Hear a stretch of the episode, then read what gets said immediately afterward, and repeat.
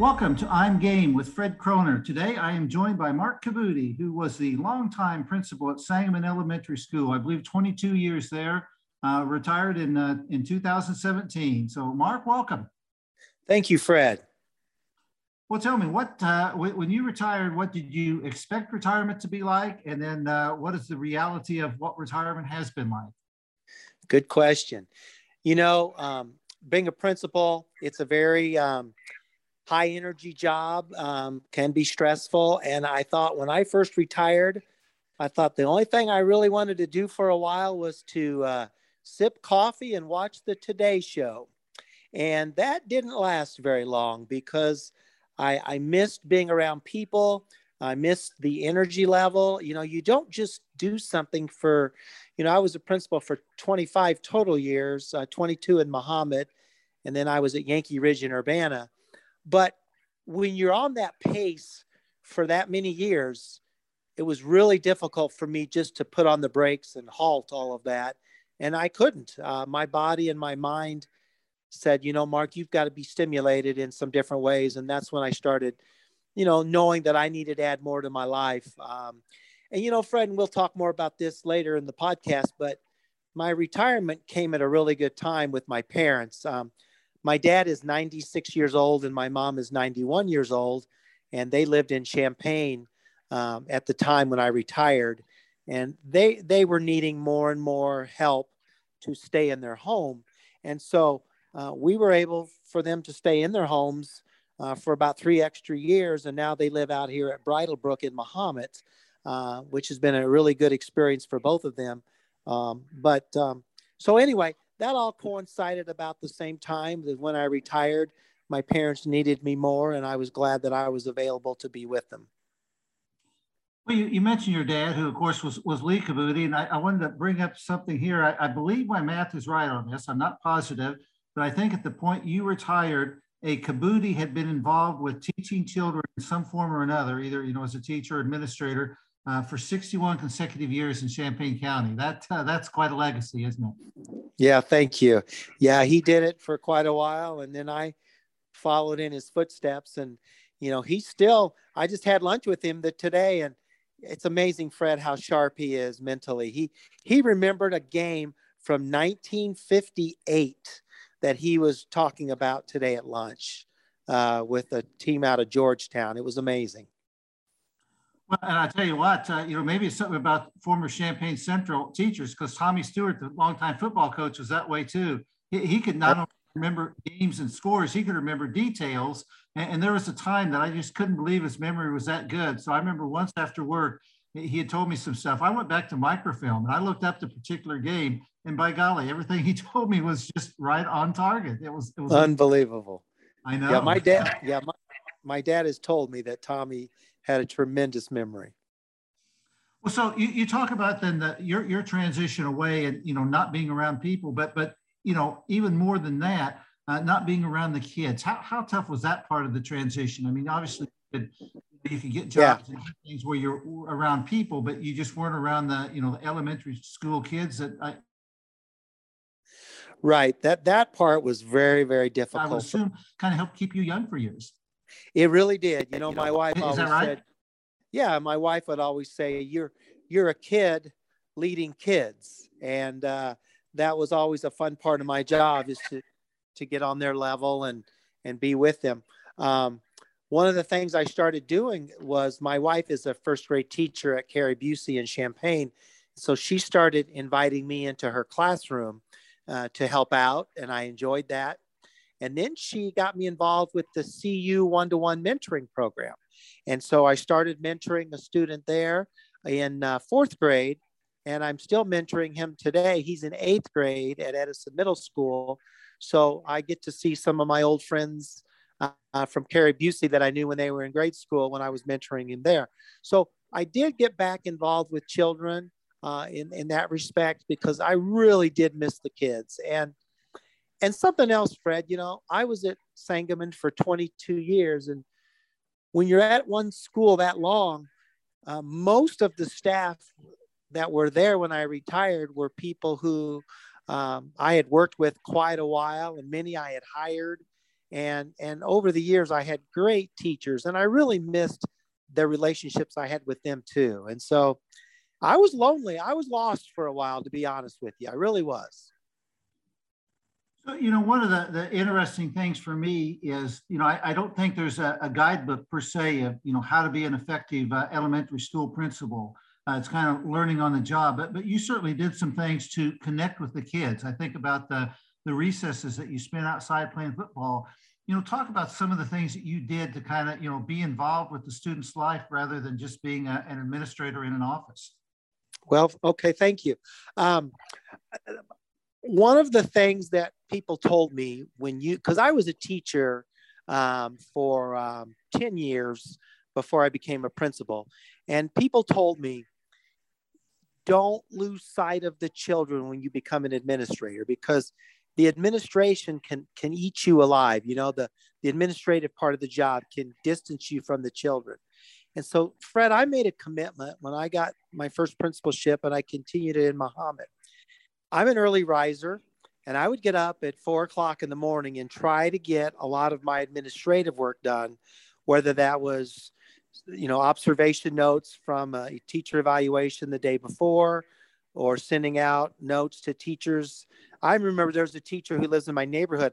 I would send her her evaluation uh, forms back at like 4.30 in the morning and she's like is there something wrong with your timer on your computer and i said no i'm just up but by by getting a lot of that work done at home, it allowed me when I hit the office that I didn't have to be in my office as much. I could be out with the kids. So that was the first thing is to prioritize my time, you know. And then another thing I did, Fred, was this I felt it very important uh, to be in the lunchroom and on the playground every day that I possibly could. And our lunch periods were 45 minutes long and we had two lunch periods. So that was 90 minutes during my school day that I was down with the kids, interacting with the kids. And, and a lot of people understood that, but some didn't. And, you know, I tried to tell them that the 90 minutes I spent with the children in the lunchroom and the, and the, you know, playground, I'm building relationships with those kids and they're not going to be maybe as much trouble where I'm going to be spending time on the back end with discipline and referrals and that sort of thing. I tried to spend that time on the front end, and and I thought it was very effective. And plus, I enjoyed knowing uh, all the kids. One of the things I did too, Fred, was the first day of school. I would go around to each teacher and say, you know, bring your class outside. I would have a bench set up and some chairs, and they would sit their students down in those chairs and benches, and then I would take a picture of all the classes. And then I would get those blown up to eight and a half by 11s. And then I would put a little number on each child's, I would just draw a little number on each, right above each child. And I'd give it back to the teacher and I'd say, Would you let me know number, put the names down by all the children's numbers? And then I would keep those in a folder on my desk. And so if somebody came in from Mrs. Kirby's class, I'd get out that picture and I would spot that child and I, well, hello, Cassandra, how are you today? and they'd be like, whoa, he knows my name. Well, that's very powerful when you know kids' names, especially the troublemakers. When they, they're like, oh no, Mr. Cabutti knows my name already. Um, that they knew then that they better toe the line a little bit more than just being somebody who was an anonymous person in the school. So I tried to know all their names, tried to spend time with them. And then I tried to get into the classrooms as much as I could too, you know, and to see them in their learning environments. And when you're not in the office, that work, you know, those phone calls still come in, those emails come in. And so you've got to try to tackle those either when you get back after school or the next morning. And, you know, and I was in my office, you know, part of the day, but, but not the majority when I could help it. Yeah, I can, I can certainly relate to that. So like we mentioned earlier, your, your dad was a longtime teacher and coach at Champaign Central as you were growing up, how big of an influence was his career in terms of you choosing your career path? Well, not not a lot, Fred. Um, he, you know, he was always at the high school level. Um, I coached for a while um, when I was teaching elementary school, but I knew I loved the elementary level. There's just something about those that age of those children that I just love. They're very moldable. Um, they, you know, they're they're a sponge. They they want to learn most of them want to please. So his experience at the high school level, I never really aspired to do that. I think one of the things that this is, uh, I haven't told a lot of people this, but I used to work up at a summer camp with my dad. It was the Interlochen Center for the Arts. And uh, there'd be about 2,000 campers up there from all over the world. And I loved working up there. I was a camp counselor, and then I was my dad's assistant director in the high school boys division. But I knew if I wanted to continue to go back up there, I would have to have a job where I would have some time, you know, over the summer because it was an eight week camp. And that kind of steered me towards education as well. I thought, you know, I can do something where I enjoy kids, but then I can still have, you know, two months to work uh, with my dad up at Interlochen. And that, those were wonderful experiences.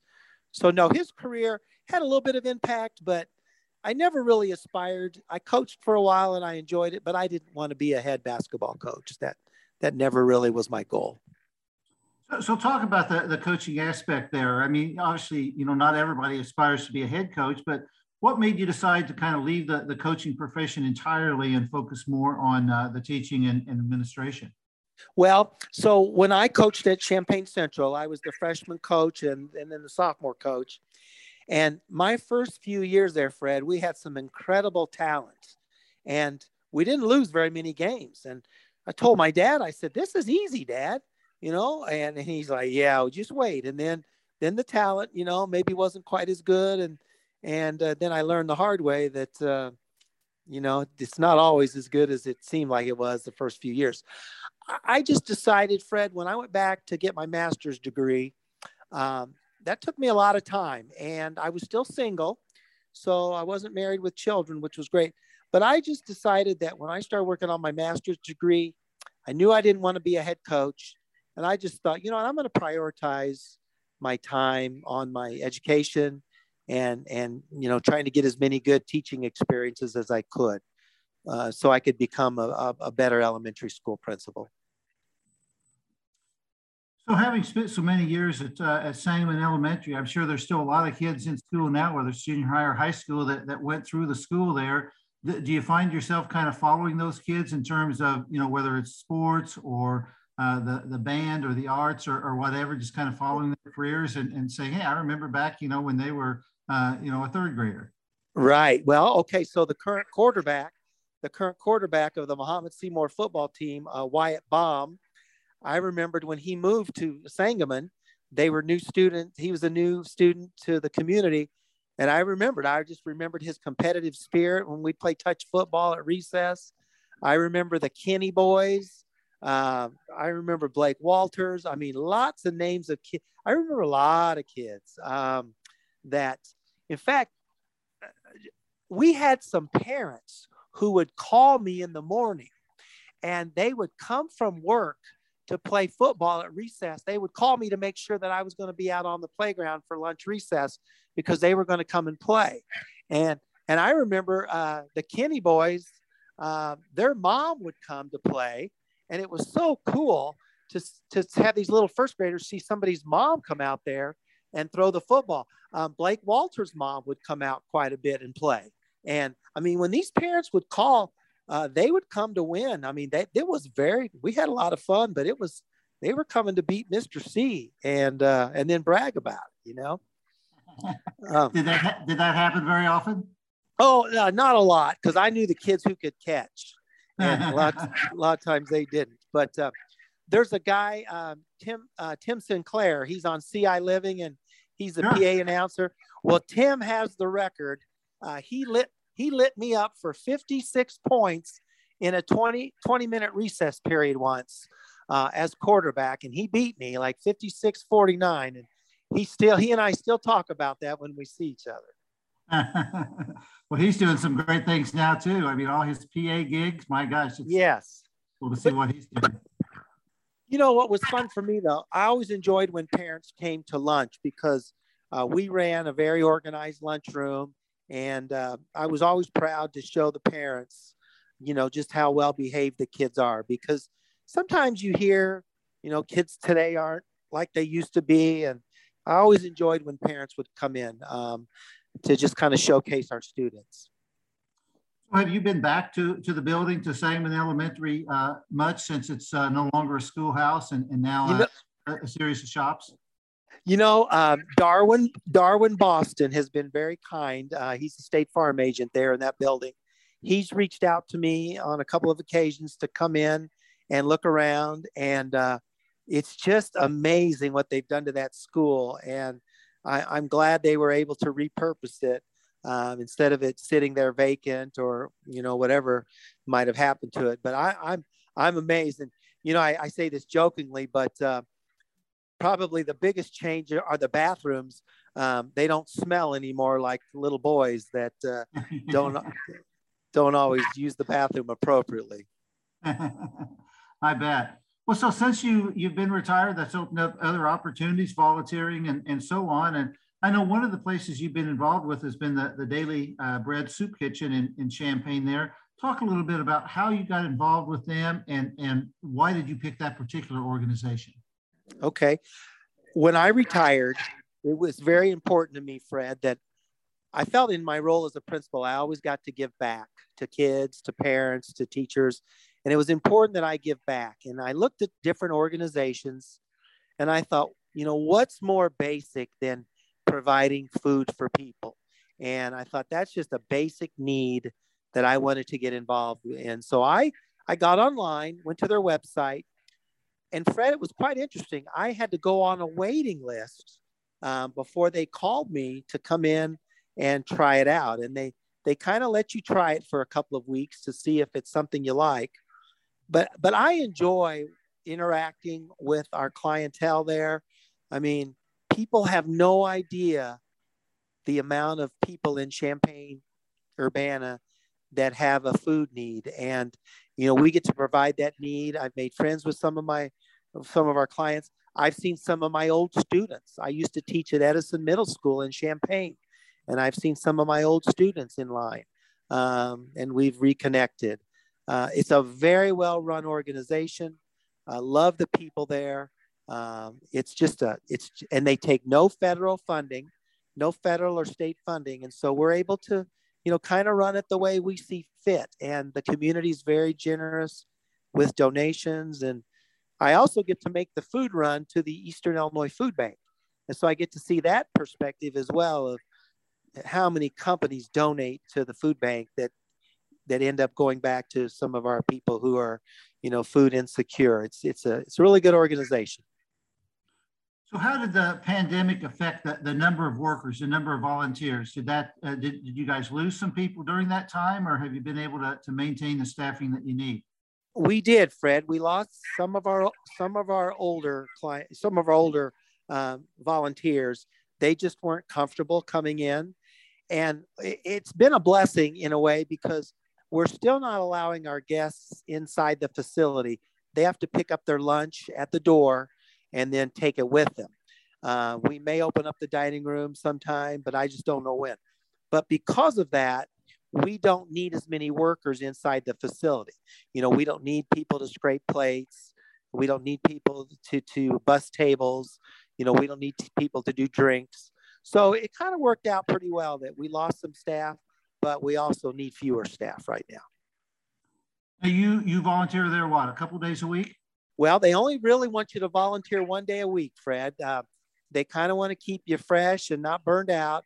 And they have enough volunteers where you only work. I work on Thursdays, and uh, actually have uh, three, three or four people from Mahomet who work out there with me now, and uh, so um, it's kind of nice to reconnect with some of those folks. And um, so, yeah, just one day a week. So then in some of your other spare time, uh, you can be found over at Fit Tech. Talk a little bit about uh, what all you do over at Fit Tech. Yeah, so my wife, uh, my wife has worked out at Fit Tech for many years, and uh, they had a need for an early morning person, uh, somebody that's willing to come in at 5:50 in the morning and work until 11 in the morning.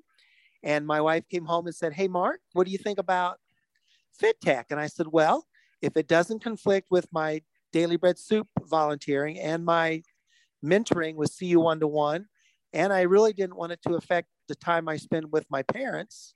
The early morning worked out perfect for me. And so I'm a gym supervisor there. which basically means I'm just kind of making sure people are using the equipment properly. Um, at this time, I'm still making sure they wear a mask. Um, I'm helping them if they need any assistance. I've done a little bit of personal training, but I'm not a, I'm not trained in that. So I'll fill in sometimes if somebody needs me to pinch hit for them. Um, but um, it's a great place to work. It's uh, the staff's fun, the clientele's great. Um, I kind of have worked at FitTech like I have at school. Um, I everybody I meet there, I write their name down and I write a little description about what they look like.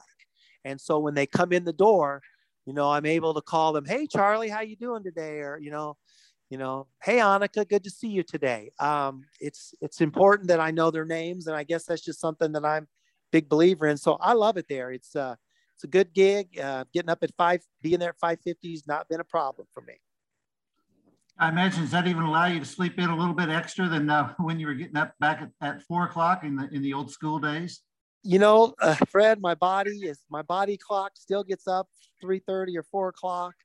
Um, I just can't I can't change that. I don't, I don't know if I ever will. So, yeah, I got up this I got up this morning about three thirty, and so by the time five fifty rolls around, I've been up for a while. I guess. Well, how, how, difficult though is it to, to recognize people with the face masks and everything? Because I know uh, we have people come into the, the pie shop, people that I know, but with the face mask, sometimes it takes me two or three minutes to, to realize just exactly who they are. Yeah, that, that's very true for me. Um, the good thing is I got to know a lot of our clientele before the pandemic. And then we had a time where we weren't wearing masks.